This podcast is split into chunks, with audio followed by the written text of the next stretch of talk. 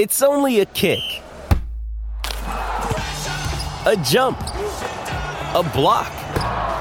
It's only a serve. It's only a tackle, a run. It's only for the fans. After all, it's only pressure. You got this. Adidas.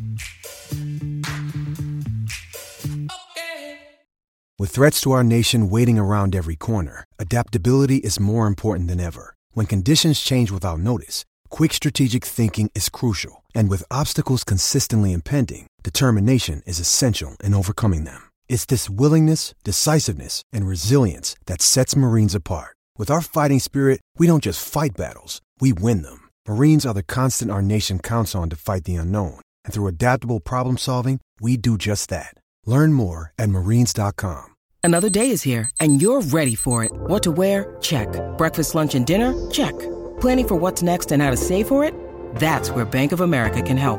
For your financial to dos, Bank of America has experts ready to help get you closer to your goals. Get started at one of our local financial centers or 24-7 in our mobile banking app. Find a location near you at bankofamerica.com slash talk to us. What would you like the power to do?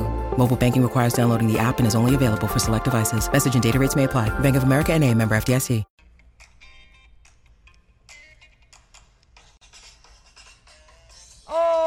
What's going on, everybody? Welcome to episode 292 of FloWrestling Radio Live. I am your host, Christian Pyles, joined as always, and now always via satellite, Willie Saylor. We've got Willie on the Satellite. line. Nomad, back in the mix. He was stranded in Rochester, Minnesota. Not a bad place to be stranded, mind you. More so Minneapolis, but yeah. Oh, it was Minneapolis. Yes. We, we- Okay. We, we, took the 34 second flight from Rochester to Minneapolis. At that, at some point, it's just teleportation, Yes. right? It's not a basically. flight. The- I feel as though the plane could have driven to Minneapolis. Yeah, just faster. they should just have connecting runways. Yes. It'd, be, it'd probably be much safer. But unfortunately, we left two hours late, so we had to stay in Minneapolis another night.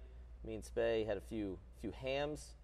Uh, threw that on the, the IG story, and apparently the Midwest goes crazy for hams. What, what are hams? Now, hams is not a pork product. No, it is a very cheap but uh, rather uh, good value beer. Oh, value beer. Okay, Yes. well, I know you and Spay love love values as much as the next guy. Yes. So Willie yesterday um, dropped a really cool um, recruiting, I guess, breakdown, anal- analyzation. I don't know how you would describe it, Willie, of the last 10 years of NCAA wrestling recruiting. A lot of pretty cool information. And what I found more interesting than anything, Willie, as I looked through this, and if you haven't seen it, it's on the site. It's called A Decade of Recruiting. Right now, it's on the homepage with a picture of Tom Ryan Tervel. But so we knew Penn State, Ohio State doing the best job recruiting, right? It's like, okay, duh. But what I was most interested in, in looking at was the recruiting average versus the NCAA average. And to me, you're, you're doing a good job if your recruiting average is higher than your NCAA average. But like the fourth ranked team, Nebraska, had a 7.1 average for recruiting classes, but a 10.8 for their NCAA average. And that's not, I don't think that was even the worst one. Um, I'm trying to think of, of the other ones. Um, but that wa- that really stood out to me. And then one that stood out the other way, two actually. One Cornell, whose recruiting class average was 13.2, but their NCAA average is 5.2, which is insane. Yeah. And then Missouri, kind of, we've always known Missouri. Um, it, sometimes their recruiting classes get marginalized as like they get all these diamonds in the rough. Meanwhile, they've had guys like J'den Cox and Daniel Lewis. They've had like blue chip guys, Willie Miklus as well. But to see them come in with 19 as their recruiting class average and their average NCAA finish of 10.4 is really amazing, and especially especially when you consider how many recruit how many years like they've really been in the trophy mix as well. The last I don't know I want to say five years they've been really in the mix. So Brian Smith and company doing an amazing job of recruiting according to Willie's article. Yeah, I mean, that's what that was one of the most salient points to me too. Is I mean, look, I just wanted to look at the recruiting classes over the last ten years, and then when I started, I, I didn't have any expectations really, and then when I started digging into it, these kind of dorky stat numbers kind of uh, made themselves uh, appear, you know. and uh, Nebraska's was slightly above, like you said. Um, and a, a large part of that, though, as I, I explained in the article, um, they did have a lot of guys that were quote unquote misses. Mm-hmm. Um, but they also got elevated, probably more than anybody, um, based on transfers, right? Like, like that that one summer, um, Tyler Caldwell said he was. I mean, it was announced. There was articles about it. It was confirmed. He was going to Nebraska, and so their recruiting class ranking got a boost for that. I mean, he was a returning NCAA champ, uh, runner-up, um, but he never set foot on campus there. Um, and then probably a, another class that got overvalued for for them that kind of is a little misleading is is the one with Downey and, and McCulley, which you know never amounted to anything uh, like at Nebraska. Um, Yeah, I think, but And man, then- if you look at Nebraska, their attrition rate is really high. I mean, Jason Renteria right now is leaving. I mean, they've had a lot of guys transfer out of there. It's really, mhm. uh, I That don't know. was- It, to me, That was my big takeaway from the article too, is how much turnover they've had over the years. I bet Willie. I, I'm sure this is not fun for you to say. Brian Snyder coaches there. That I don't think another school has had that turnover rate to the negative, quite like Nebraska has. Would you agree? Yeah, I mean it's a, it's a lot of talent, um, and I don't know how many people um, remember exactly where guys were ten years ago, right? Um, I mean, you talk about a senior in high school ten years ago or eight years ago, and and you kind of lose the gauge of where they were. But you, you take a guy like Keith Surber.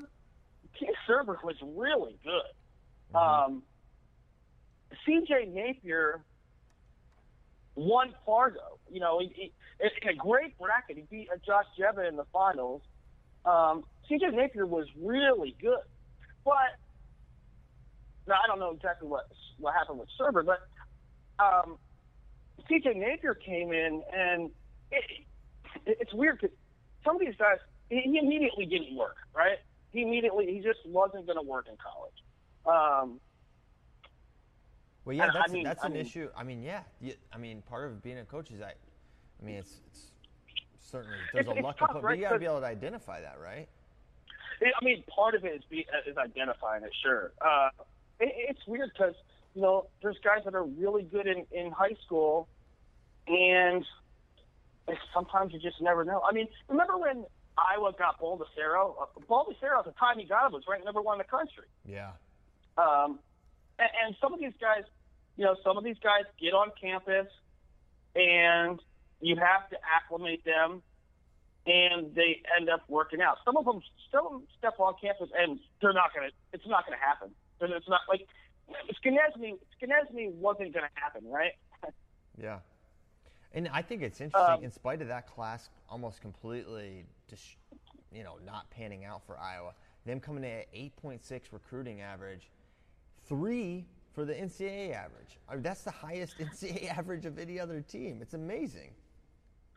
Yep, straight up. How how did, how did they not have a higher NCAA? How does Penn State not have a higher NCAA average? I get, I guess, we're still Sanderson era to a degree, but man, Well, there's, there's, yeah, the the first year that the first year that Cael was there, they had a really high um, NCAA finish, so that skews some stuff.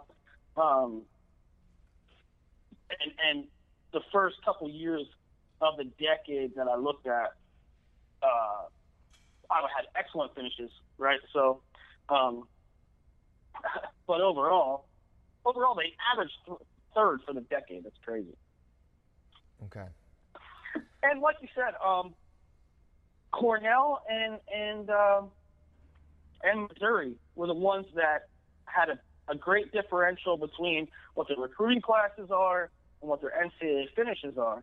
And put in the article, you know, Cornell has had a lot of guys, a lot of really blue chip guys go there that didn't work out. Yeah. Um, and, and actually, if you look at Nebraska, this year's success came with like James Green. Taylor Vins, It- Burroughs. uh, Ta- Taylor Bench, Jordan Burroughs, and Brester. Craig Brester. Yeah, these were these were like nobody's coming out, Right. and then Nebra- So- Nebraska gets them. So that's that's a really weird dynamic. It's like they do better with the under the Yeah. radar guys. The blue chippers are their kind of swings and misses. Right. So they get all these blue chip recruits, and that they do a good job turning um, the under the radar guys into into things. So um, similarly, Cornell has had a lot of misses with blue chip guys. Um, now Villalonga and Gray both had solid careers, but not what you would have expected them coming in. Um, Joey Galasso, I thought was going to be really solid. Uh, I thought he would be a perennial AA contender. Alex Cisneros didn't work out. Marshall you Pepperman can't. Hey, Willie, you out. can't predict that. That uh, I, I'm not gonna hurt him for Cisneros. You you you never know when a guy's gonna want to go and start his own multi-level marketing thing. That's I'm not gonna ding Right, Cornell I for that one.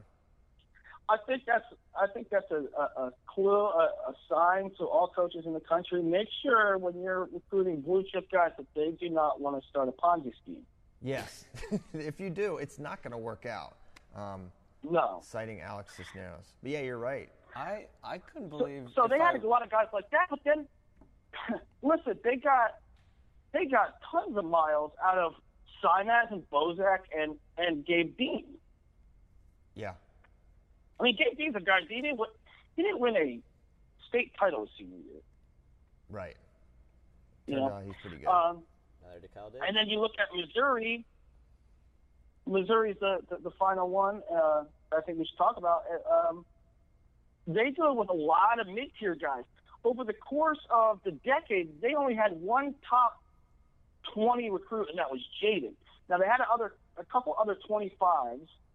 Um, Daniel Lewis was exactly 25, I believe. Um, Austin Myers was actually another 25. Whoops. Um, Jaden was like 30, uh, Jaden Ironman. But they do it with a lot of mid-tier guys. Uh, maybe Nicholas was top 25. They do, uh, they do with a lot of mid-tier guys. And, you know, they also, look, they took Houdashelt. Houdashelt was like number 50. They took him to the finals. Lavion Mays wasn't even ranked. They took him to the finals. So, And Alan. Alan Waters, I feel like he was a, I think he was a four-time state champion. I forget where he. I feel like he wasn't the bluest of the blue chipper, but he was a known guy coming in. yeah, he was 30s. He was in the 30s. Gotcha, gotcha. And he had excellent, Alan Waters had excellent Fargos. That's what I was going to say. Is I was really surprised that Missouri didn't bring in, or Jaden was the only top 20 recruit they brought in during that uh, uh, 10-year span or whatever. And uh, Austin Myers, uh, he went to, he transferred in from West Virginia, so it's not like he was really part of a real recruiting class with them. Mm-hmm. And and Leaf was a top uh, 40 guy that also transferred in. If you look, probably more than any other state or any other school, Missouri is sort of really dependent on in-state recruiting. Now they've had, you know, going back, they've had their Matt Tells and Ben Askren and Max Askren, but m- most of their guys have been in-state guys. Yes, very good point. Very good point. I really like seeing how, like, because in, in college football, right, you can bring in 25, 30, 35 guys every year. So it's like the same people year after year at the top. Um, and obviously, you know, Penn State and Ohio State are, doing really well, but they'll have, you know, a down year, right? Penn State has, has an 18 in there, right? Ohio State's got a couple nines, some eights. Um, so it's like very cyclical, and you can kind of see what years are really strong and what, what, what coaches really target really strong years. Um, and, and kind of also, will you get to see um, when there's when there's small classes, right? Like you have the, the NATO Bojo class that was basically their only two guys that are really high value, um, as opposed to, and, and this is something that, that a lot of people have wh- when you when you do recruiting rankings that they kind of pick apart is like the 30 through 80 range, the you know 25 through 60 range, whatever whatever it is on a year by year basis. Like those are your those are your big hits and misses. Like if those guys pan out in the same way that the top 20 do, uh, then it becomes a star recruiting class. And, and if not, then you just kind of wasted money, uh, for lack of a better word, on on a guy that you thought you could at least get four-year production, multiple NCAA qualifiers, you know, All-American status out of. Is there a way to know, Willie? And I think you can kind of extrapolate a little bit from from the top table in in your article, but like who perennially gets the best on paper recruits and does the least with them, and vice versa? Or can we just take this table and say this is pretty much it? Well, like who finds like so- I, I'm just thinking about like NC State, Missouri, et cetera. What are the teams that really find those guys on a on a consistent basis? Who finds those gems the best? Other than I I guess Cornell's in there too. Um, I think uh, I think NC State has done has done well, um, and it should be interesting. I, I don't think for one second that NC State's uh, this this trend of finding mid tier guys that do well. I don't think that's going to fall off. Um, but Frank Beasley was a man uh, at identifying them and identifying those kind of guys early. Uh, I think it's interesting to, to watch that going forward. Um, I think Lehigh sometimes has those has those guys too that they bring in that are like under the radar. They're not elite elite blue chippers. Uh, you look at the Robert Hamlins and, and even Ryan, Ryan Frey hasn't um, he hasn't AA yet, but he's had a heck of a career for a guy that was like a mid level recruit. Um, Nate Brown Max even, Wessel- right? Well, Nate was Nate was up there. He was like top five in his weight. He might have been like a thirty-five ish Gotcha. kind of guy. Gotcha. But um, Max Wessel, you know, I mean, he, they took him to All American status. Um, I, I think those are the kind of Hey, programs what if have. what if you did have- this, Willie? What if you um, this this sounds like a, a major project, but uh, I'll just throw it at you and you can just do it. It'll be great. You'll love it. But what if you like? What if you redid like the top 100 big boards for like every year? Then you could really see like the jumps Mm-hmm. and like. I bet then we would have even clearer picture of uh, of the recruiting landscape. Maybe that's a down the line project we can Yeah. we can work on. But that, I would love to see that, like redoing Yeah. the top 100 recruits. I think it's something Earl Smith has done with a few classes Mm-hmm. in the past, and it is really it's really cool to look at the two classes side by side. Right. Yeah. I, I think that's something we, we should start doing these those rewind, rewind features and, and seeing how you know how they were ranked, how the individuals were ranked, and how they ended up, and how the recruiting classes as a whole were ranked and how they ended up. Um, I think uh, the the thing that's very clear. You asked about who who has gotten in the most and did the least with. And it, I mean, it jumps right off the page this year. It's Iowa State over the past decade. They have gotten a ton Yes. of top 100 guys, and they haven't done a whole lot now. They, they've had so much flux. You know, they're the only school on the list that has undergone two coaching changes. So, Yeah, but it's um, yeah. I, I think there was a lot of I don't know poor production from those Iowa State guys, but I think with Dresser and company, that ship will get righted. And I think you see Right. guys like Gomez and Carr are really going to pay dividends and kind of shift that number in the in the other direction. Um, that, um, the final thing I think to to uh, think about is I did the top 12. Tho- Those the, the teams in the list were the top 12 recruiting average class, teams over the decade. I think that it, it's very interesting to pay attention going forward over maybe the next decade. I think NC State will move up into that top 12 tier um, because the last like five or six years have been good, but uh, you know, Popolizio has not been there long. Uh, So the, the the classes before that under Carter Jordan were not strong. Um, and then, you know, he's just getting started, but Wisconsin, I think Bono will start recruiting well. Yeah.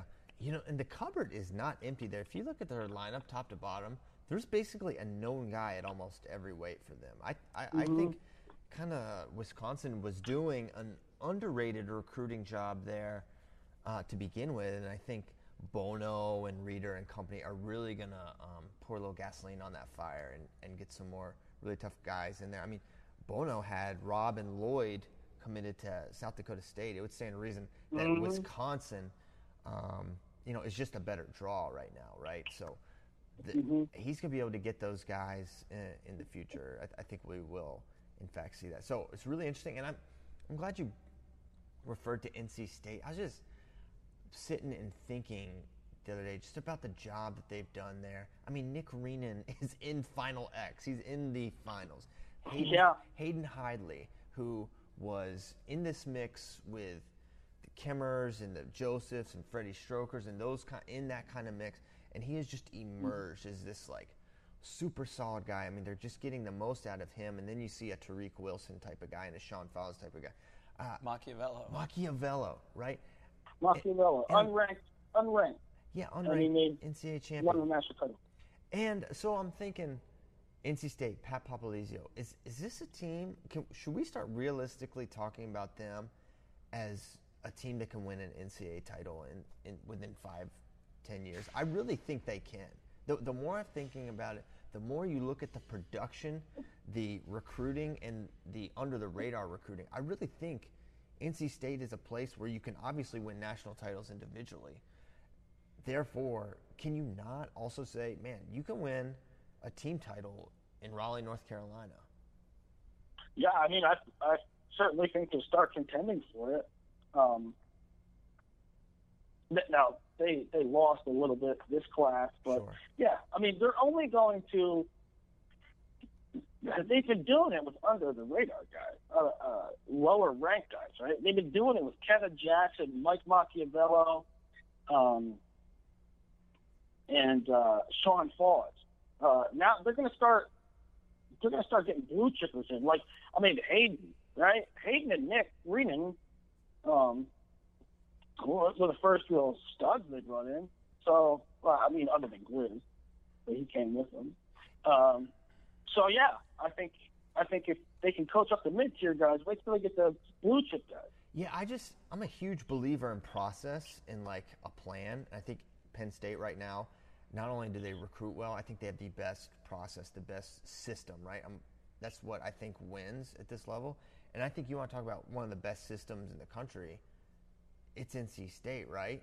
And as they continue to get high level wrestlers, that's only going to get exaggerated. They're only going to produce better and better. So I- I'm really excited to mm-hmm. watch them and seeing them able to translate it from college success to the international level is, is really exciting too.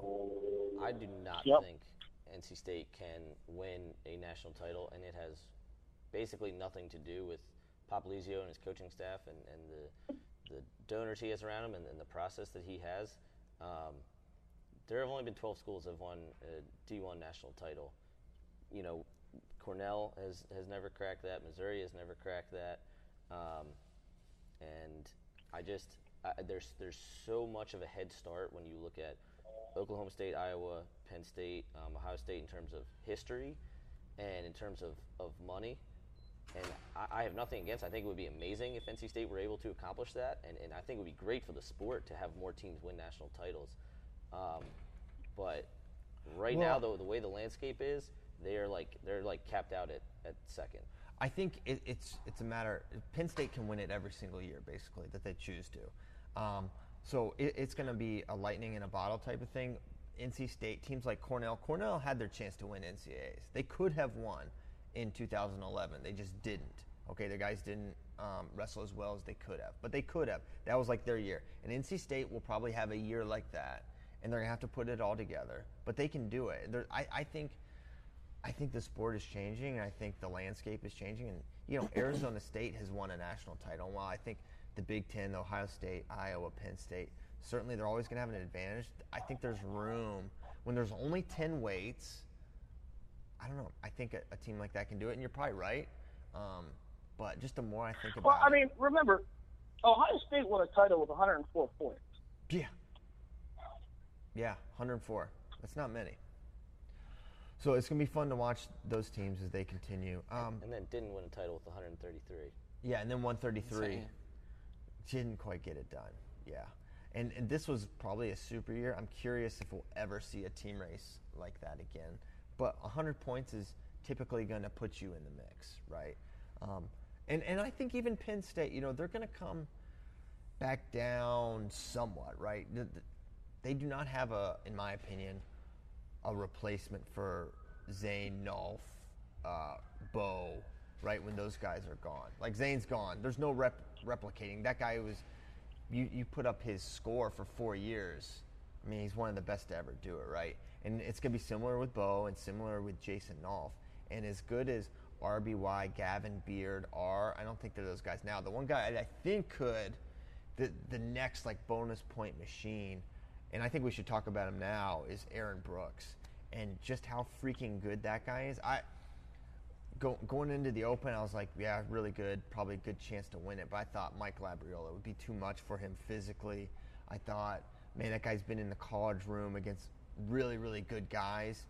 I favor Labriola, and he teched him. And then he sat out the finals, and Labriola once again looked really, really good against everyone else, and even gave Brooks a really tough match. And then still, the guy is too much. The guy has too many ways to score.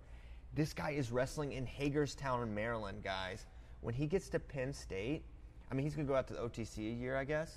That's going to be really good for him. Then he's going to go to Penn State.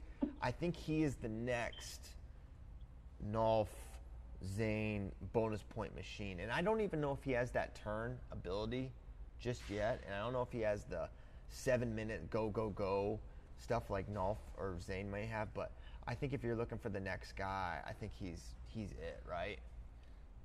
Yeah. I agree. Um, the the thing with uh, Penn State, so there's there's two things, right? The that was the the they can't replace um, Nolf Nickal Zain was kind of the refrain after Taylor Ed, and they did, um, and uh, yeah, Brooks is Brooks is incredible. The thing for me that makes him so fascinating is that he makes mid match adjustments better than any 18 year old I think I've ever seen. Um, now, maybe people catch up to him in, in that regard, but like right now, his mat IQ is otherworldly to me in terms of kids right now in America. Well, shoot. I mean, Exhibit A is that first match against Labriola. Now, I don't know what specific adjustments he made, but it was not going his way, right? And He was down like six at one point. yeah, Yeah. he was down big and he won by like four. It was like 14-10 final. Yeah, um, amazing. And I'm, I'm curious, when have we seen Brooks in a, an elite folk style tournament though? That's what I'm. I want to see. I haven't seen him. Like, has he ever wrestled as Super 32? So that's what I was just about to say. So after he doubled up in Fargo, which is I think, which I think kind of was his first big coming out party, right? When kind of people started For sure. uh, when he when he beat, Beat Julian, Julian Ramirez. Ramirez, yeah. Yep.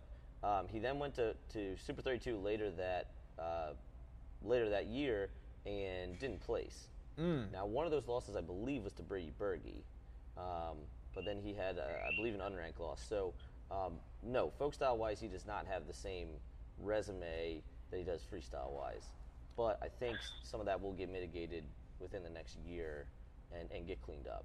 And he'll just be so good on his feet that he can muddle his way through, for lack of a better word. Probably the best. He won NHSCA's four That's- times. yeah. Yeah. So then that's the best folk Folk style. style tournament. Yeah, win. Okay, so that's yeah. I forgot about that. W- One last thing on Penn State. Um, they have to. It's, I- want Spay to, to kind of do a, a data visualization of, of Willie's thing and, and kind of something like I, I- I sketched it out yesterday. So it's like this point of diminishing returns where Ohio State, Iowa, Penn State, Oklahoma State, Missouri, all those, you know, Cornell, all those schools can have a number one that gets you 20 to 25 points in NCAA's. The thing is that Penn State's two is better than everyone else's two, and their three is better than everyone else's three, and their four is better than everyone else's four, and they're like that coming in, as you can see with Willie's recruiting rankings. I don't understand what they- you. Can you explain what you mean? So Their two is better than everyone else's two. Yes, so like their second highest point scorer is Uh-huh. like 23 points. The, the the next team's number two is like 18 points, Hmm. right? And they come in like that. They, they come in again, as you can see from from Willie's ranking. They come in with the best recruits, and then they develop them really well. And so there's this like just this constant catching up that other teams have to do, um, and like they would need to have a catastrophic recruiting class, or completely punt on a year like they did in 2015 for for the the NC State situation to happen. And and they're they're so smart because they're even mitigating that with things like Beard and, and Brooks gray shirting and being smart with red shirts um, and just being on guys early and, and targeting and, and not having a lot of misses. Now again, I mean at some point the odds are you're going to miss. Yeah, but that means everyone else also has to hit 100%, and it's just like their margin for error is insane. Yeah, the scary thing I think, uh, and the the X factor is when you're saying, you know, okay, maybe some teams catch up with Penn State, or maybe, you know, Penn State doesn't have that bonus point potential that um, they had in the past. It was like, and, and you had to, you had to think this way, was that like when Taylor and Ruth were doing their thing, and you, you had to think that like, okay, when they're done, then they'll come back down to earth. And as good as Jason Nolf was, as good as Zain Retherford was, you, you couldn't have predicted the bonus points that they were going to put up in college. I mean, You're right. you know, Zain Zain beat Logan Stieber about 12 months after he had to win an overtime match against Joey Galasso in the semifinals of Power. Right. Uh, you know, you couldn't you couldn't have seen that.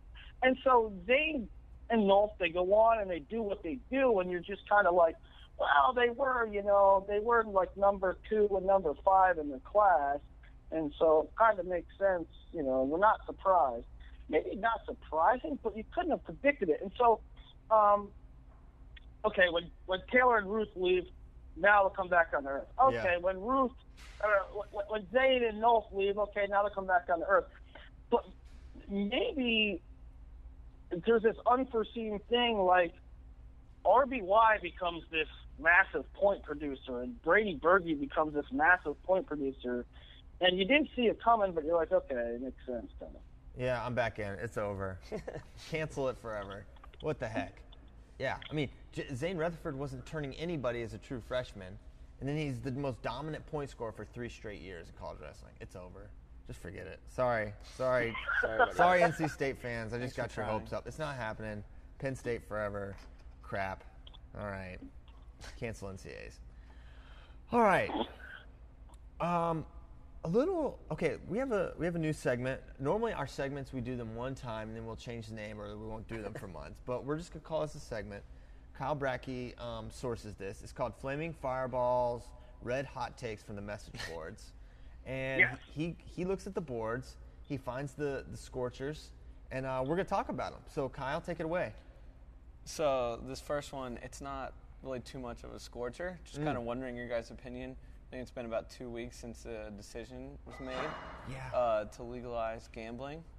Um, well, how do you guys feel about wagering on NCAA wrestling? I feel like I know the answer, but uh, let's talk about it for the people. Well, it's really interesting that we somehow have not, I guess, with Beat the Streets and World Team Trials, we haven't talked about the legalization of sports gambling, or, yeah, sports gambling uh, in America. And I don't, I, I don't know how I feel about it, like it being widespread gambling on, on college wrestling. But then I think about it's like, well, wait, everyone gambles on college football like crazy. Yep. So maybe what's the part of me is like, what's the big deal? And then everyone else, I think gambling has a major stigma around it, and I understand why. Yet at the same time, it's like, man, are there major college football scandals as a result of this? So I, I think people immediately go to like the worst case scenario, like match throwing and, and rigged officiating. I'm like, really? I, I just don't think there's that much money in it right now uh, in, in college wrestling for it to be vulnerable to a scandal. And if there was going to be a major gambling scandal, will we not have seen it in college football at some point? Will we not have seen it in the, I mean, have we seen it in the NFL? Not No. to my knowledge. This, these We did see it in Pulp Fiction. These So- things are from the 50s and the 60s, and, and I guess there course. will still, still some in the 80s and 90s, but like all any college sports scandal involving wagering is like it's just so such a bygone era. And again, like you said, there's not enough there's not enough money. Like there, I, I'm sure there would be a, a, a spike, and that there would be money coming in on, on legal NCAA wagering for college wrestling, but it's not going to be enough where you'd be like, oh wow, that was fishy. Yeah. Don't see it happening. Willie, get Well, your takes off. where um, where it could be mitigated is if they put limits. I'm, I'm talking specifically wrestling. Um, you know, there has been like offshore wagering on certain events. A couple years ago, there was, you know, every so often for Worlds or for NCAAs, but they they, they have um, they have maxes, right? Like the max you can win is a hundred, or max you can win is a thousand. So I don't I don't see um, Drake Houdashelt throwing a semifinal match because he can somebody bet a thousand dollars on him and he's get a payoff, right? Uh, uh, I don't think that, that's not going to happen. I mean, why? Um, think about it like this, Willie. I mean, if you're into wrestling, why? I mean, you're clearly not in it for the money, right? Right. At least at this point, it's like, but now you're going to make the NCAAs and you're going to start throwing stuff. Yeah, right. Uh, it's not going to happen, and I don't think that the amount of money they're, they're going to have maxes, so the, you know it's not going to be life changing money. Um, number one, what what I'm curious about is, and I'm looking at this strictly through wrestling lens, right? But when they legalized sports betting in Pennsylvania, and great, you can go to a casino and bet on the Celtics. All right, that's that's fine, that's great. I don't really care, to be honest with you. What what I wanted to see, and I think it's great for the sport, and I think it's great for the engagement. Right? I mean, look at the popularity of of the NFL when fantasy football comes around Right. and, and DraftKings and that kind of stuff. That really gets you engaged. I mean, to be honest, and I think I'm not alone on this, is I watch the Kansas City Chiefs and the Pittsburgh Steelers because I have Priest Holmes on my team and Antonio Brown on my fantasy team. I don't watch it because I care one iota about the Chiefs and the Steelers.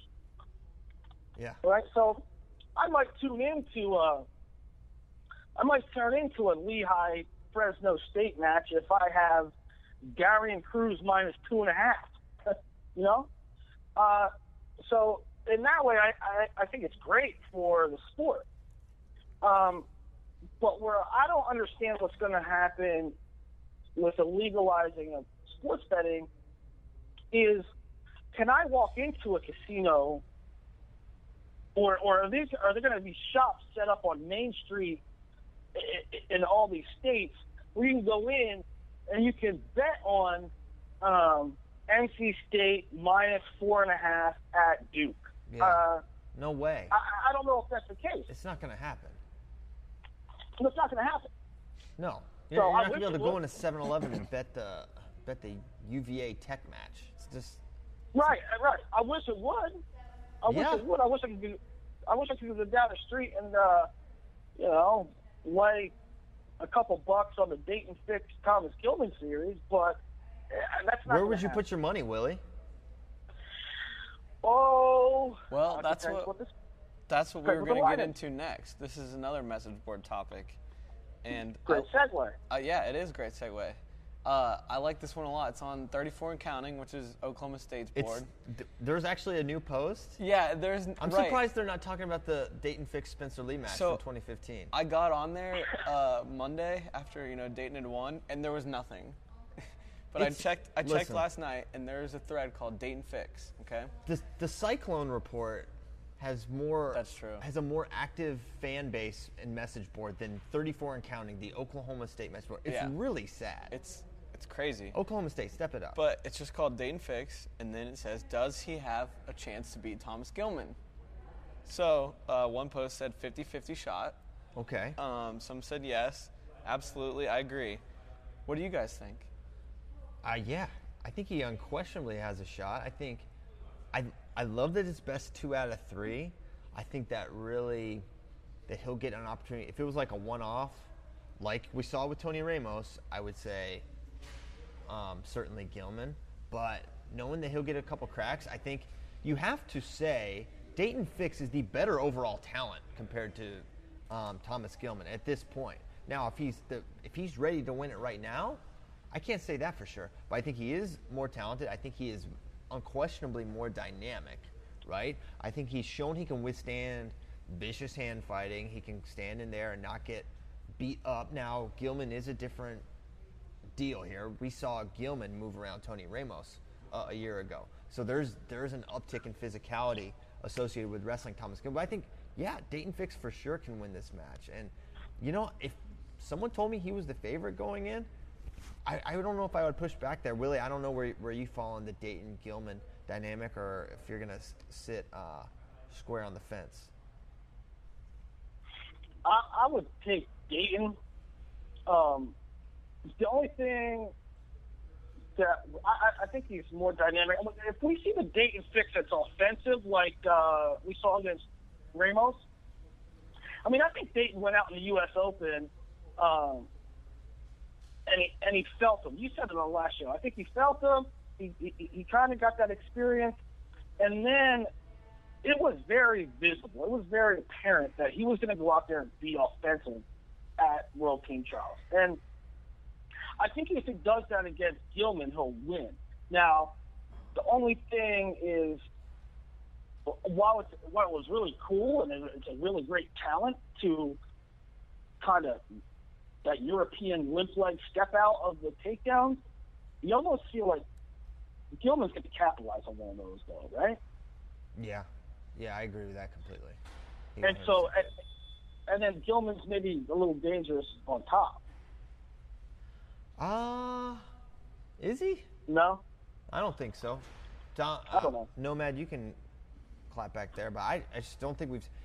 Gilman wins takedowns, step outs, counters. Um, not much of a top game, but like Par- Parterre, I think we said this last show. I don't want to completely rehash, but he basically doesn't get turned either. So it's like just basically Right. net even Parterre. But if if Daton can turn him, um, that's huge. I have been pushing. Well, maybe not pushing, but like I have been kind of on this narrative that uh, Gilman is having a little bit of regression to the mean. Um, I think he he maybe performed above what he theoretically should have at Worlds last year. I think he had a good draw and then took advantage of a good draw and, and wrestled really well. Um, and, and then I think since then, you know, he's kind of maybe come back to um, instead of being the second best guy in the world, maybe like the fourth or fifth best guy in the world, which is still obviously amazing and still obviously can get Who you. a was on the. Japanese guy's side that you think that he avoided that you think would have beaten him last year? Because I really Oh. thought 57 was not very strong last year. I don't necessarily think it was that the Japanese guy, uh, Yuki Takahashi, beat anyone necessarily better. I'd need to pull it up. Um, I think there wasn't necessarily like the Azeri, uh, Edisherashvili, who Gilman lost to at World Cup, should have been there. Um, Azerbaijan just completely screwed up there. Um, normally, we see a better Russian at, at, at 57. Um, you know, they'd seen Lebedev I don't know that we're and- going Aguev. to. No, no, but I'm saying normally, like Yeah. normally at 57, we see a guy who is tougher, a tougher out than. Um, But my question for you is this: For Russia at 57, are we are they going to see almost like we've seen at heavyweight for them? Like they've struggled to find a guy. They keep going back to Markov because they just don't have options. At 57, are they going to be like I feel like 61 to 74? They're always just going to be out of this world good. But who is it? You go yeah, who's going to be their 57? Are, are we really feeling confident that they're going to be good there and have a, a legit national title contender? Or are we going to or not t- national title, world title contender? Um, no, I don't think Aguev is a national is a world title contender. Despite the fact that I picked him last year, that was completely stupid on my part. I got totally hoodwinked. Um, real quick, looking at the, the bracket, um, Takahashi's bottom side was, was way tougher. He had uh, Erdina Bat, Suleiman Atli, Lomtadze, who is the, the Lomtadze's the guy that Stieber beat in the finals in 2016. Uh, Sandeep Tomar, Vladimir Dubov, who is a two-time medalist. Um, and then again, you look at like 57 in Rio versus 57 in, in 2017. No Kinche, no Aliev, no YBR. Um, so it's just a, a, different field. I think it's going to be a tougher field this year, and, and I think both Gilman and Fix are approximately. Um, I think they're pretty even, and, and I think they'll they'll have pretty even performances. I think they both can medal. Um, I think they can both be beaten by only a handful of guys. Um, you know, the top three, four, five guys. So yes, Gilman, uh, Daton Fix absolutely has a chance to beat Thomas Gilman, and his, his he doesn't have a lack of a leg attack, but his his Gilman's leg attacks are better, and I I, I don't know if it's going to matter, which is just a testament to, to Daton. I think Daton is just getting better and better on his feet with his leg attacks, and he said that in his interview afterwards. He's like, you know, it's really what I've been working on. He even admitted that he always hasn't had that go-to leg attack, um, and I think we saw it, man, with that double. He even got in on a single on Ramos. Um, now finishing is a different story. Right. Um, but still, I, I think he's just getting better and better in that area.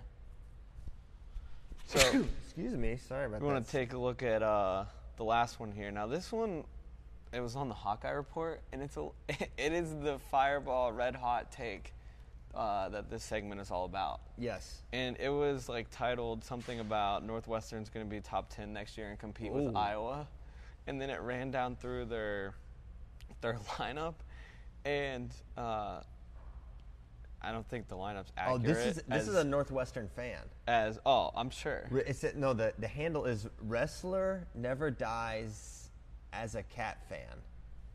All right. So, all right, there you go. Obviously. that's a very good. Um, Dude, now I this don't. dude has quickly, he's quickly become a sensation. oh, really? Can you talk about his meteoric rise, Willie? Uh, he was non-existent. He was non-existent a year ago, and then all of a sudden, he is very prolific on the Hawkeye board, and the the home members, the Iowa fans that are on the Hawkeye board, they just laugh at him, dismiss him. He has some. It's just ridiculous, and as is this ridiculous take. And I, frankly, it's surprising that we haven't brought him up yet. Actually. Willie. he is a he is a he's a gem. All right, here's here's the thing. Wrestler never dies as a cat fan. As as ridiculous, as, yeah, I don't think Northwestern's gonna be top ten, but his assessment of every weight is not that far off. Well- except he doesn't even know that he didn't get the memo that Ryan Deakin's moving up, and he can't spell Yeah. any other names. He can't spell any of the names. My favorite is uh, at 97 Zach Draconis. He put Zach Cojones. Big, co- big Is he cojones doing- from Jack Well- Jaconis. Is he doing a very then- subtle mud flap right now? yeah, is this what this is? No, this guy's dead serious. So then, He was, hold on. he th- lists Zach Zach Chaconis as Zach Cajonis, and he lists Conan Jennings as Connor Jennings. Connor Jennings. But he's a cat fan, and wrestler never dies as a cat fan. He doesn't know one of the coolest first names in wrestling is a guy named Conan, who's a heavyweight. He's more about telling than spelling, Christian. Come on. I know, but how do you? How, I it's- mean, this no, that's he not. nailed- When you say Connor Jennings, you didn't misspell Conan. You don't know that his name's Conan. That's the that's the difference here. He doesn't know his name's Conan. Yeah. yeah, he spelled Listen, I Valdivias right. Yeah, Nils Yeah, how did he Valdez, nail that which? I cannot spell right. he nailed Valdivia. He nailed Zion Thomas, but he spelled Jameson Oster wrong. I, this guy might be. He put oyster. I think he's probably 56 years old. I think he's just older. he put oyster. he put oyster. oh my gosh. So I'm, uh, although I really kind of like this lineup. I think it's a Can solid. Johnny Sebastian make 65? Wait, yeah. What are you doing to Johnny? He is Seb- huge. Have you Yeah. seen those arms? Yeah. That guy. There's no way he's getting those biceps down to 65. Wrestler never dies as a cat fan. Look, this this is a this is completely ridiculous spelling. Uh, Storniolo's do, doing a very good job, right? Yeah. I, I- I think I think uh, Cat fans a little high on on, on Northwestern. Maybe, a few, maybe a few years too soon. Yeah. Wrestler never dies as a cat fan is a little maybe a little early here with Northwestern, but I think they are doing a good job. Yeah, look, Rivera very solid. Deakin very solid, right? Um, I like Jack Jessen. Yeah, yeah. Am, Justin, I on, am Je- I on an island? He there? also misspelled that name too. Yeah. No, no, Justin. Justin's very good. He also mentioned Tyler Moreland, who's um, pretty underrated. But yeah, maybe a little early. Wrestler never dies as, as a cat fan. So maybe not ta- top 10, but we'll say top five. Yeah. I would say top one. also, uh, a motion to change Zach Chaconis' name to Cajones. Zach Cajones. I'm sorry, Zach. That's what your name is now, and you just need to accept it. Um, so that's, that's a pretty good. Those are pretty strong takes. All right, we never.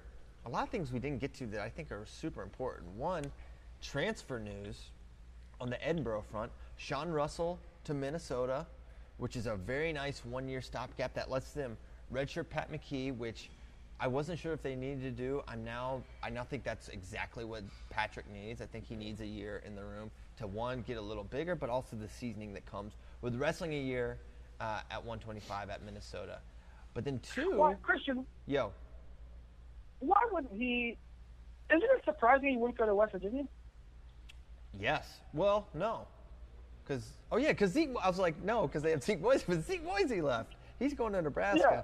I'm getting everything mixed up now. I yeah, I was surprised when I learned he wasn't even considering them, and I don't think Geer did either. Dakota Geer, which Yeah. is kind of weird. kind of weird, but maybe it's just like, all right, I did that with them. Let's see what else, what else is out there. I heard Russell really wanted Big Ten, and um, it is factually accurate that West Virginia is not in the Big Ten, so that could play a factor.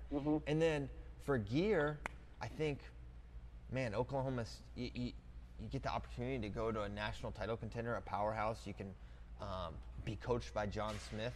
I think that's a draw for Dakota Geer, and you get to train with someone like Chris Perry on a regular basis. Um, you know, I think it. I think it makes sense, and he's a great fit there as well.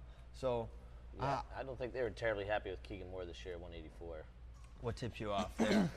For me, it was when John Smith said he was half pissed off at him. when, when John Smith, and here's the thing: when John Smith is half pissed at you, it's worse than anyone else being 100%. Yeah. I'm like, that's like, I've never, uh, I've hardly even spoken to John Smith, but I'm just certain that that's that's true. You do not want him in any way pissed off at you. Um, so for Oklahoma State, man, does that They are so good next year. they are so good next year, and it's funny. We've been talking about this 125 situation for Oklahoma State for like a year, guys. Daton Fix is going 25 next year. That's like what he's saying. That's like what they think is going to happen. I now, don't- here's the thing. I don't know if Oklahoma State staff is like. I don't know if they're on the same page necessarily because like I think they very much would prefer him go 33. But man, I don't know. It sounds like Daton wants to go 125, and that's what's going to happen, and it kind of messes up their lineup. But Yeah. I guess it, it's like, hey, this is the weight I want to go. Now, for Nick Piccinini, what does that mean? I don't know. But either way, there, there's I guess two potential lineups they could. Well, there's a lot of variability, but like they can go the 25-33 with Pitch, Daton, which makes sense. And then you go Kate at 41 and Boo or someone else at 49. But They have so many different combinations from 33 to like 57 they could roll out. yeah, they really they do. really need a 50. They really need a 57. The problem is, I mean, you have Caden. You have Caden there, and whoever they, if they move Caden or or Boo up, they're going to be undersized. I don't know. They have a lot of good kids, but they're not. I don't know if they can stretch to 57. They're yeah, they're not going to have a true 57. It's going to be someone either like a Geo or a Boo or even a Caden that they have to bump up. Yeah, I don't know why I had this dream that they had like a transfer or something come in it that way, but that didn't happen. That was No. just dream Christian. Yeah. Okay. And and going back, if you guys haven't been paying attention, obviously Joseph Smith redshirted this year, um, which I think kind of surprised a lot of people. And I look, if he makes 57, he won't be an All-American this year. I think it'll be too tough of a cut for him. It's nothing to do with Joseph's wrestling ability. I just think that's too tough a pull for him at this point in his career. Yeah. Joe, Joe's not Apparently, wrestling 57. he is a large individual. He's a large individual. He is Much bigger than his father. well, He's absolutely not wrestling 57. Is he gonna go? Well, where does he go? I think 74, he's, going, he's going 65. 65. Well, is Chandler Rogers going down? Willie? I don't know. Well, it sounds like you don't know. I mean, what are they gonna Uh, do? he's, he's he's 100% not going 57. He's 100% not going 57, but what? They have Chandler Rogers about- and Jacobe Smith. It, it's very likely that for the second year in a row, they will have two All-Americans not competing for them. They have eight on their roster right now. Like ki- eight kids that have been All Americans before, Dang, not counting and Daton they're Fix. they're not going to get them all in their lineup again. Yeah. Not counting Daton Fix. Well, yeah. And if if Caden if Caden beats out Boo, that's another. one. What does he do? Oh my Yeah. gosh. What is going on? And we're not even like. I mean, we've talked about them a little bit, but I mean, for the most part, we're just like, yeah, Iowa's second. Right, But- maybe not. Yeah. I think part of it, we're saying Iowa's second because we feel much more solid about what their lineup will look like Right. compared to Oklahoma State's. I don't know if it's that. I just think they've just got higher end firepower there. Spencer Lee is going to score over 25 points at NCAAs. Yeah. I think Jacob Warner can win a title next year. um, fair. Michael Kemerer outside the top three at any weight, even if he goes up to 74, I think is right where he pencils in. Marinelli's going to be top four, you, you think? For sure, Marinelli continues to improve. Um, Austin DeSanto is going to the best lightweight room in Forgot the about country. DeSanto. Max He's- Murin looks awesome. Max Murin snapped Sammy Sasso on his face in a way I've never seen Sammy Sasso snapped. Yes. It was unbelievable. I think Max Murin is look and Pat Lugo. Oh my Right? gosh. I, am higher on Pat Lugo than maybe some. I think I said he, he's a title contender. I I believe that. This duel is going to be straight fire this year. Oh my gosh. Oklahoma, yeah, that's going to be amazing. Your case for I mean, Lugo. Sam Stoll's not worse than four. Right. Stoll. Any- As long as Stoll Yeah. stays healthy, that's the only thing derailing him from a top five finish. Cash Wilcke down at 84. I like Cash Wilcke. Yeah, cash cash is money. Uh, your case for Lugo comes from 66 kilo trials last year, 2017, when he went through that gauntlet. And obviously lost to Deakin, but he went through a freaking war to get there. That's not my only case for him. That's among the cases. I mean, saying he that's- beat that's a he beat he beat Sorensen. Yes, accurate. Um, uh, I just see a lot of potential there. I think Gained he's, Kolodzik this year at Midlands. I don't know if he beat Deakin. Kolodzik. One, you beat one of them at Midlands this year. That that 149 Midlands bracket was silly. There was like a lot of crazy stuff going on there. With Surtis, I think Surtis beat Kolodzik, maybe. I don't know. We can't. I yeah, because Surtis made the finals. Yes. They upset uh, Sorensen. Wait. Hmm? What? Did you say Surtis upset Sorensen? Made the finals opposite Okay. of Sorensen. All right. I almost almost got really confused there. Okay.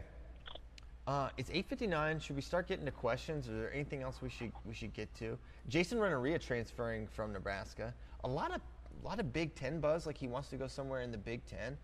I don't know. Yes, where- the city year if he does that. not necessarily. No, but it was it was well. I would just be surprised if he did that because it was in the release that he was free to transfer to anyone outside the Big Ten.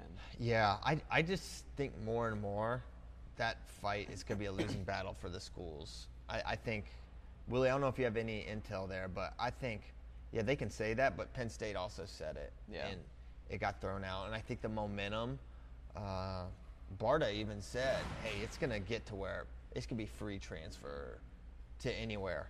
And uh, I think you could see that with, with Jason Renteria. I, I don't know. I don't know where he's looking. I don't know if we have any intel Yeah, there. maybe we're getting to a point. Maybe we're getting to a point right now where they're. I mean, they're just not fighting it. Just like let them go. It's not a rule yet, but they're like, we're not doing this. Yeah, yeah, I agree with that. So we'll see where where uh, Jason. Hey, Willie. Yeah. Andrew Berriesa on multiple occasions has asked why is Ty Smith not on the senior big board. Can you explain yourself for Andrew, please? Uh, I mean, he won Fargo last year at 113. I think he took a loss somewhere along the line in folk style. Is this this year's Drew Mattin? I mean, he could be. He could be. Andrew, this he falls under the uh, Drew Mattin clause.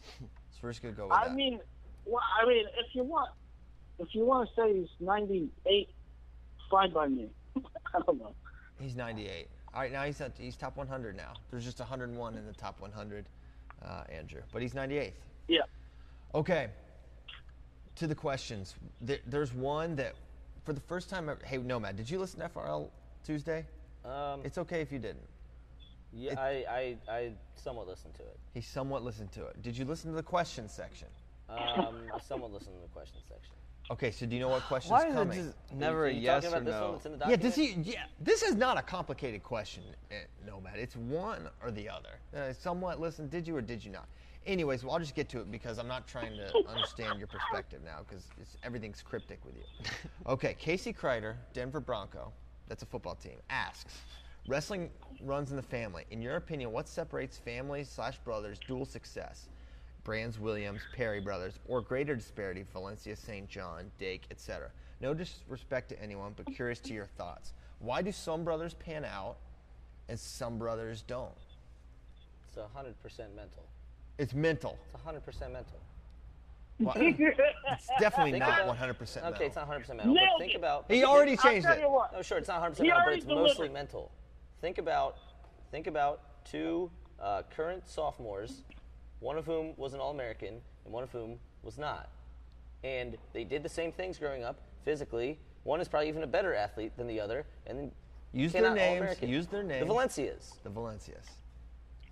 I I will agree. I think in some instances it's mental. I think you almost have to say that it is mental with Anthony Valencia because I would agree with you that at least as a senior in high school, that guy had way more point scoring potential. He's a far more dynamic scorer, whereas Zahid was a defensive specialist in a way who won the gritty matches, which was maybe something that should have been a sign that this kid's going to be special. I mean, we knew he was going to be great, right? But man, Anthony was the number one pound for pound kid in the country going into that match against Mark Hall. He had tech followed Isaiah Martinez twice. So I think, I think in some cases it is mental, but don't. Would you not agree that in some cases like there's just a different, a physiological not- difference? Yeah, I mean, if guys not get mental. if guys get hurt, but I mean, like what? Who are the physiological differences? Like, yes, I mean, okay, injuries. anyone that gets Dake injured, I, his is- I, brother. hear, I hear to you, Kyle Dake is a better athlete than his brother, Corey. Sure, sure. But Kyle Dake also won fewer state titles than NCAA titles. So Kyle Dake also developed into that. Kyle Dake became that. Mm-hmm. Yeah, and Kyle Dake didn't start that. Do you think? So you think that Kevin Snyder isn't what Kyle is because of mental stuff? I mean, I think Kyle Snyder has the greatest mental game we've ever seen. And I don't Wrong, think, Jordan Burroughs. No. Jor- Okay, yes. fine. Fine. Bur- okay, fine. Snyder's two, whatever. There Snyder and Burroughs are one, two. Um, and I, Kyle Snyder loves the sport more than anyone. Um, I think Kevin is is. I mean, he's probably number three of, of his brothers, which means he's still a Division One wrestler. You know, his brother Steven was also a Division One wrestler, and there's just a, a a different level of commitment and love for the sport that, I that don't Kyle think has it's than- that, than dude. Kevin. No, No. way. That is not true. But I think part of it's, it's has part of that part of Guys- developing your part of developing your body. You guys of, knew you were getting this kind of answer. When I you know, saved but this question now I'm him. mad. Listen, Kyle Snyder has a diff- was given a different body than his brother. Now, there's no question that at this point he's more dedicated, but sure, but he also worked his ass off to develop that body. Yeah. Whoa, whoa, whoa. yeah, watch the watch the A bombs, Yeah. dude. Jeez, it's family programming. I actually met a, a s- I wish I remember his name. A seven year old kid came up to me, or maybe he was eight, at uh, World Team Trials and said he listens to every FRL. And then he made me like quiz him. His dad had me quiz him Oh, on like all these answers, like ask him an NCAA champion, and I g- gave him one, and he like knew it like pretty quick. So he That is awesome. Where was he from? um, the United States. I don't know beyond that. Probably the Midwest. I think Minnesota. Um, but anyway, yeah. But Kevin, no. I, I, I really think that it's a combination, a combination of the two. Sure, Okay. but you're also sure, but you're also then getting into and okay, I guess there's degrees to everything, but you're also getting into like yes, some people are just aliens. Like, Mm-hmm.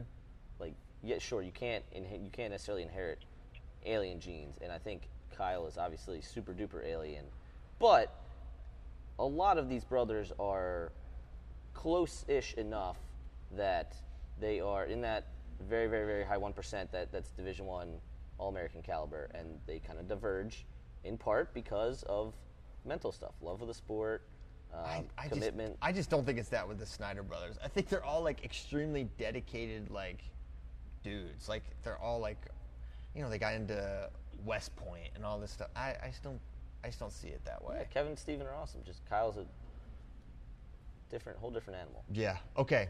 Who is the baddest boy in town? Nomad or Bratke?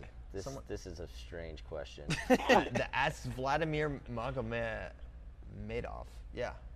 So Vlad the Impaler wants to know who's the baddest boy in town. State your case, or It's- or be a deferring. it's Bracky. Wow, you just deferred, Yeah. which actually proves his point. Yeah. I would fight to be. I'm I'm better than Bra- Bracky would beat me in a wrestling match. Therefore, he's That doesn't mean he's the baddest boy in town. the best boy in town. Is that how you define your manhood? I mean, yes. That's how. That's how I'm going. That's how I'm going to define it. he defines it in wrestling ability. That's not good. Okay. Um, we've answered that question. Okay, here's another question. No, Nomad, we're putting you on the hot seat today. Okay. Would you rather wrestle Adam Coon, Daton Fix, or Frank Molinaro? Each has upsides and downsides to wrestling, in my opinion. Actually, this is a pretty easy question.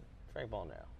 What? That is the la- That's- no, no. That's not, that is the word. That was a person I would not choose. I'd rather wrestle Adam Coon than Frank Molinaro.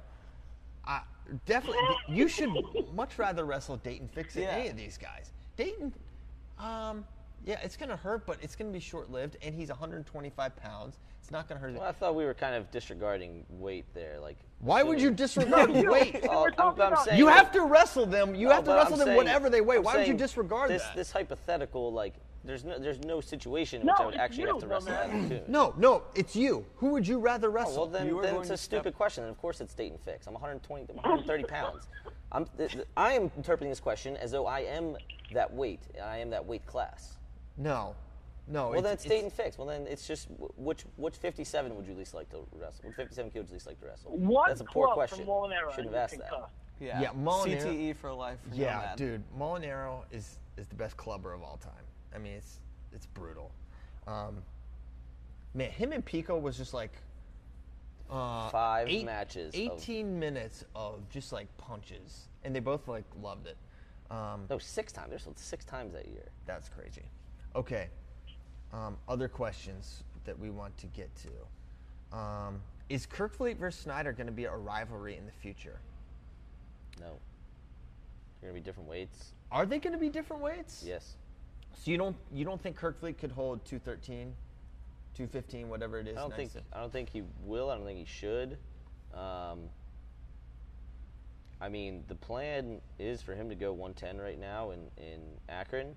The plans for him to be a heavyweight in college. Now I know obviously Ty Walz and Kyle Snyder were both heavyweights and are 97 kilo. Um, I also think that Kerkvliet's a third year cadet, so he'll be 17 this year. Kyle's 22. I mean, I know Kyle's theoretically going to go forever, but like Yes. Kyle will be 28, and Kerkvliet's 23, 22. Um, so I don't think no. No. What say you, see it. Willie? Oh, I think, yeah, I think Kerkvliet's going to be a heavyweight. Dang. Um, some people, I don't know if you guys saw. I had an He's amazing. taller than Gable. He's taller than Gable. Yeah, he's big. He's got. If he decides he wants to be a full size heavyweight, And Cowboy bulk job. oh my gosh, we haven't even factored in the cowboy bulk job. He's gonna be cutting to make heavyweight eventually. it's gonna be out of this world. Um, very dumb Mark asks, "Is it named Final X because the X makes it sound cooler?" Yes, it does sound cooler. Duh. Ob- obviously. We got all our marketing schemes from the 90s. Come on. Yeah. Um, what are realistic expectations for a program like Little Rock's first season? Um, Two dual meet wins and an NCAA qualifier. yeah. Like, Get someone to the show. yeah. Get someone to the show. That's what I would say. So and that's Fresno, gonna Fresno got one. Fresno Yeah, did, one. but it's like here's the thing. Fresno is in a amazing wrestling Yeah. hotbed. Yeah. You just get Fresno guys to go there. I don't, the Little Rock scene is slightly different than Fresno, is. California. It's gonna be a lot more tough. I, I think they, they need to be getting the Missouri, the Oklahoma guys. They need to be poaching those guys. The the second tier guys that would be going to Oklahoma State, or even the third tier guys, if you can get those guys, it's going to be really good. And everyone, I, they still don't have a coach yet, but it's going to be someone with those Oklahoma State ties, almost assuredly, right? your on the mat expectations for Little Rock should be completely tempered for like five years. What, Yes. in my opinion, what Little Rock should focus on for for these first five years is um, building a building a brand, right? A, a social media brand, a, a, an idea to, to what they want. Building fan engagement, right? It's, you know, maybe not selling out duels depending on how big their gym is, but getting butts in the seats, right? Um, getting people to to want to follow the program and see the program, and then maybe some recruits start coming in, right? Doing very well in the classroom. Um, good community engagement, right? Doing community service hours, just like these little Guys. things that are like, It, is anyone else woke on Nomad currently pitching himself for the position right now? That sounds like you are sitting across So- from the AD. I. Uh, Oh no. So I, I informed the guys. I informed the guys. Uh, Oh jeez. Andrew Spey will be taking over as uh, Arkansas Little Rock head coach, and I am his associate head coach. Oh my gosh, you're gutting our program. However, I'm not giving you a release. however, we love Austin so much that we're not going to move there. We're going to run all practices via Skype, um, and uh, we'll we'll be telecommuting uh, 357 days a year. Wow. Okay. That's going to be tough, but congrats. Congrats. Okay. Uh, anything else before we go? 912 here. Time to go. Uh, can we, at some point, and maybe I shouldn't even mention this, but at some point we mentioned this true third issue. Let's talk about it right now. For, okay. True thirds are quite an issue um, for So if you don't know, to make the national team for the United States of America, you have to be top three. Okay, that is not determined at this point because whoever made the finals, if they didn't wrestle someone, there's a couple instances like Tony Ramos, for example, where he didn't wrestle the next guy, like he didn't wrestle Sanders at the trials, therefore whatever. He's they him and Sanders have to wrestle for true third. The problem is the travel and all the things associated with being third place and going to Final X Bethlehem, which is where these matches are going to take place, is not it's not worth it financially. You can make that much in a camp one weekend as it would cost you to go, and that the, the financial package is lesser if you're third on the ladder. So Tony Ramos says, I'm not going. I don't, Zach Sanders, you are true third. You can take the stipend, go make the weight. It's not worth it to me when I can be just going to a, a, a camp or just staying home. It's worth it to me just to not go. I save more money by not going than going. So I don't know what the solution is for this true for the true third debacle. Whether it's hey, let's just say we'll have it at, at camp.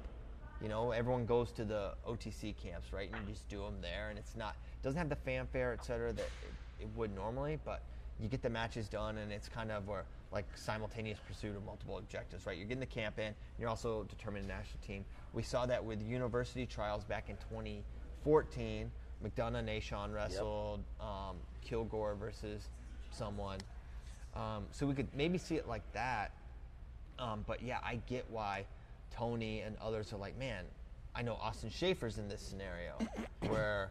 And he's hurt, so he might not even be able to do it. You know? Right, exactly like that. And these clubs are having to like foot the bill and it's a big expense because you have to send a coach and you have to get a training partner there and it's a couple of days and three flights round trip et cetera et cetera, et cetera. the costs add up and the benefit yeah okay so let's say austin schaefer goes and he wins and that's good for austin schaefer but regardless coach guerrero and that training partner they're not getting anything out of it other than hey my athlete made the national team so um, I do understand where they're coming from. I don't know what the solution is, Willie. I don't know if you have any thoughts here on the true third situation for Team USA. Well, I mean, I think I, mean I understand where Tony is coming from. I guess um, he's a veteran. He's been there. He's done that. To me, it is an honor to be on the national team. To me, there is benefits to it. Um, you know, if I'm a, if I'm a younger guy that's never been on the national team um, I want to I want to go to the camps. I want to go on tours. I want to, uh, you know, you get, get gigs on the World Cup roster. Um, I want to compete in that. I want to be a part of that process. Now, Tony's Tony's a veteran. Uh, you know, maybe that's not that attractive to him. Um, so I get his point of view, but if that's his point of view, then somebody else's third. I don't think you need to scrap the system or even change the system. So uh, I real quick want to run through what the what the matchups would be, and then kind of my take on it. Um, so 57, Tony Ramos versus Zach Sanders. 97, Austin Schaefer versus Ty Walz. 65, Jay Nyman versus Andy Simmons. 86, Richard Perry versus Pat Downey the third. 59, uh, Kelsey, and this is on the women's side. 59, Kelsey Campbell versus Lauren Louis. 68, Yvonne Galindo versus Alex Glaude. And 53, Cody Fowl versus Gabrielle Wyrick. Um, so Cody Fowles, or excuse me, Cody Fowl, Cody Bickley is a tremendous resource in USA Wrestling and has to deal with a lot of the USOC um, upper level stuff that um, kind of regular wrestling fans don't think about. And um, I, I, really want to get a good conversation with him in, in Akron about this. Um, but essentially, I, I, think what, what they got wrong or, or maybe um, should at least consider for next year is that if, if there's a final X situation like Tony Ramos, for example, he won the U.S. Open and he already beat Zach Sanders at the U.S. Open, that if you're the U.S. Open champ, you get a bye the World Team Trials Finals. The lowest you can get is third, and you just should not have to do a true third.